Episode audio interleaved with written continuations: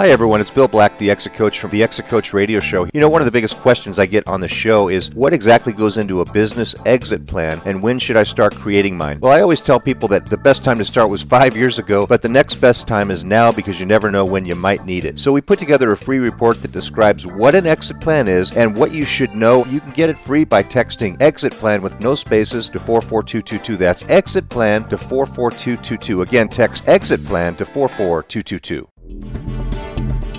Welcome to the Exit Coach Radio Show, the show for baby boomer business owners who are looking for cutting edge information as they plan their 3 to 10 year business succession and exit. Every week, we interview top professional advisors for their best tips, strategies, and precautions so you can be well planned. And don't miss our one minute Exit Coach tip of the day on exitcoachradio.com. And now, here's your host, the Exit Coach, Bill Black.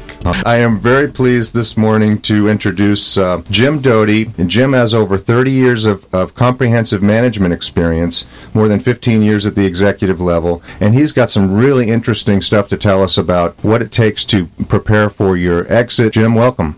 Thank you, Bill. I'm pleased to be here.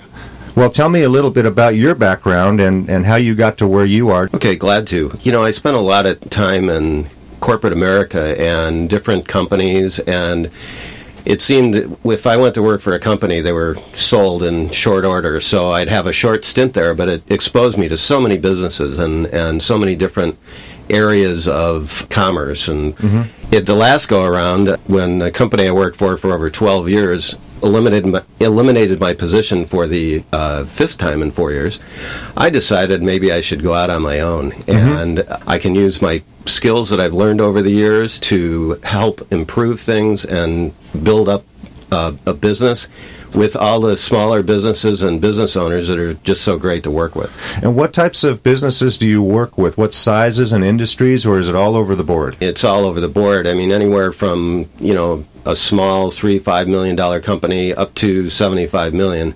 And with all the cloud based things that we're doing now, it makes a lot of sense that if I just need a CFO to come in and work on a part-time basis, or maybe there's a special project. What what is the scenario out there? What what do most people call originally for or initially for?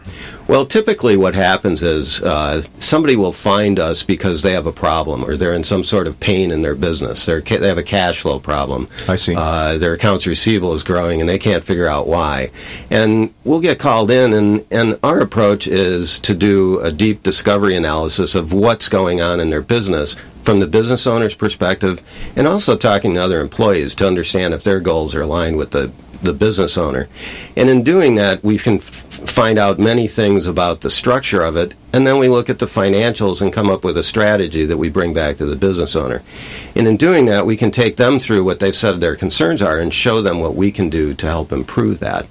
And I, I think that, that approach works with any type of business. Uh, myself, I have a pretty large healthcare background, so a lot of the people that I've known for a long time are in healthcare. I keep I keep finding myself in those situations. But the intent is to become that trusted advisor for that business so that you may come in there and solve a problem and may spend you know a day or day and a half a week for several months working on this problem mm-hmm. but the intent is to be their advisor for for the long long term, and help them when they're doing strategies and budgets and things like that as well, or just be there to to have the business owner somebody that's objective and will tell them tell them what they think is true as opposed to what they want to hear. Is there a minimum engagement initially that someone would hire you for, or is it it just depends on what the situation is? It, it really depends on the situation. I, I, I recently met with somebody that's working on starting their business, and I told them in the initial meeting they don't need my services to do that, but I want to give them some information. So I've sent him some some things that would show him what kind of structure he should have financially okay. and things like that. And uh, you know, it wasn't enough work that I could even think about charging the guy for it. I mean, it's like just help him, help yeah. him get going. Yeah, you help I mean, him a little bit. You, you, give to get kind of thing. And yeah. So it sounds like it follows a model like like out of the healthcare industry. You have uh, first you have a diagnosis and then you have a prescription, right? Yeah, that's it. And then that's the initial go around, and then other things. Of course, every company can use a CFO at some time. Uh, you know, uh, Jim, a lot of our most of our listeners are baby boomers. So they're over age 50 and they're heading towards their exit or thinking about their future. Uh, what can they do to think about moving, getting their business ready for sale? Is there is there anything in particular that you come into where you look and go, if somebody says, I want to get my business ready for sale, and you look and go, well, you're not there now. Here, here's where we start. Is there a starting point? Yeah, it's really doing, as you said, doing a diagnosis of, of all the different components of their business and then taking that and helping them map out how to get there. I mean, so often people don't have some of the simple things like policies and procedures in place that would show a prospective owner that they know what they're doing or that somebody else could learn how to run the business. So a lack of organization overall is, is what you see a lot of the time. That's very yeah. common. I mean, a lot of these business owners, they're going 90 miles an hour and they're getting done what they can get done. And I think that's where I add a lot of value is helping them uh, relieve some of that administrative and difficult stuff, but get them information that they can use to go forward. Well, that makes a lot of sense. I mean, you, you just never know. A lot of times the whole business is in the owner's head, and that's Correct. not a very good recipe for if they want to sell it somebody else. They're, they have to download that and start creating processes and systems. And you know, you can tell a lot, I'm sure, by looking at the P and L, the, the profit and loss statement, and the financial statements as a starting point, right? Well, you find in a lot of these smaller businesses, they don't really have uh, very reliable financial statements. Uh, I recently worked with somebody that the first news I gave him that his books were out of balance by hundred thousand dollars. Oh my gosh! And uh, that kind of scared him a little bit. But very interesting first part of our interview, and now we we'd like to try to delve in a little bit deeper into some uh, client stories. So tell us about a client that you uh, initially engaged. You just mentioned the one where you found him a hundred grand. That's a pretty good story story for our listeners. yeah, that was interesting. I, I, was brought into that by a person that was the 70% owner of the business, and the mm-hmm. 30% owner was actually the person running it. And when he asked uh, his partner for a loan to make payroll, he got a little nervous and sent me in. Uh, it was an interesting environment because nobody was too happy I was there. They were wondering what I'm doing there, and I'm there to ask questions. So uh, I just sit with the employees, talk to them, understand what they're doing, and then compare that to what the results are doing. And in going through that, one, I, when I looked at his books, they were out of balance by over $100,000. And, uh, but I also, in interviewing his employees, one thing that all of them told me mm-hmm. was uh, they described their work and, their, and the system they used to track patients in this home health agency. And then they would all pause and say, well, but back in April, we used a different system for tracking patients. Oh, so if you go back to there, it you'll have to look at a different system. And that kind of put up my antenna. And I went back to the old system and ran a number of different reports and found that uh, there was two hundred thousand dollars in billings that hadn't occurred yet when oh they moved gosh. from one system to the other. So wow. Uh, his hundred thousand dollar problem was about to be solved big time by bringing two hundred thousand in for these billings, and this is a company with revenue of about one fifty a month.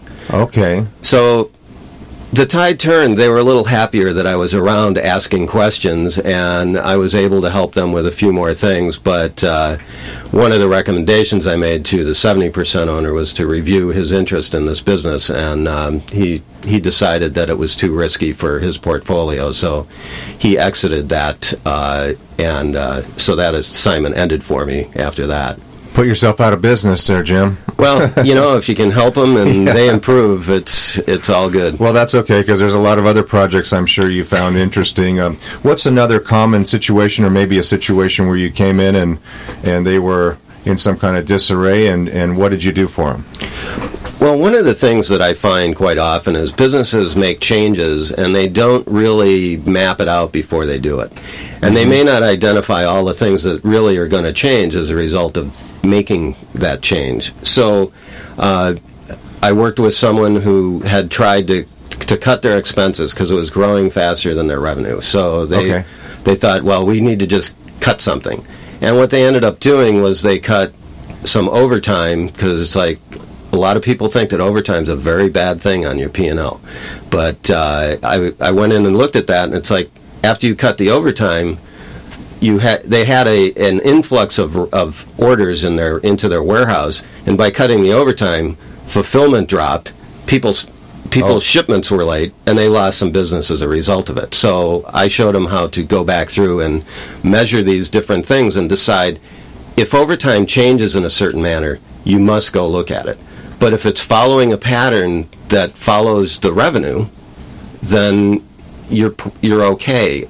But Is it a signal that you should hire another employee maybe at that point, or if it's you know if your your current staff's doing so much, but only if it's steady, right? Right. I mean, it, it, it, if it pops up a little bit, it actually might because might be because a good thing is happening. Yeah, and, right, right. And your sales if are up. d- Is it temporary or permanent? And if it's permanent, let's staff up for it. Correct. So those are the things that you can tell people. Look, I'm looking at this trend, and you need to recognize that your financials are telling us a story here. Let's let's interpret that. And I think that's what a good CFO does is is uh, comes in and uh, reads the story that the financials are telling. Right? Yeah, I, I think a lot of people, uh, you know, I get uh, uh, described quite often as an accountant, and when the people say the word, it doesn't sound like they enjoy it. And uh, so I find a lot of times I, I walk in the door and it looks like a big negative, but I'm all about making the business work better and be more profitable. If that means there's an expense that needs to be reviewed, we'll review it. But it doesn't necessarily mean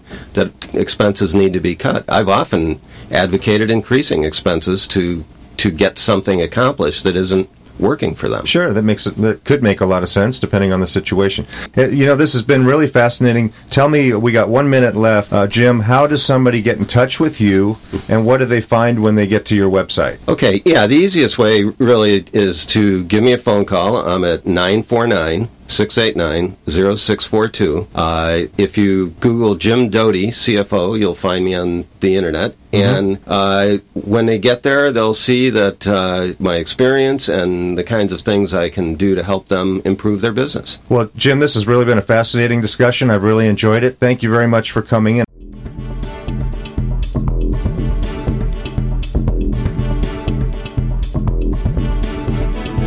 Thank you for listening to Exit Coach Radio.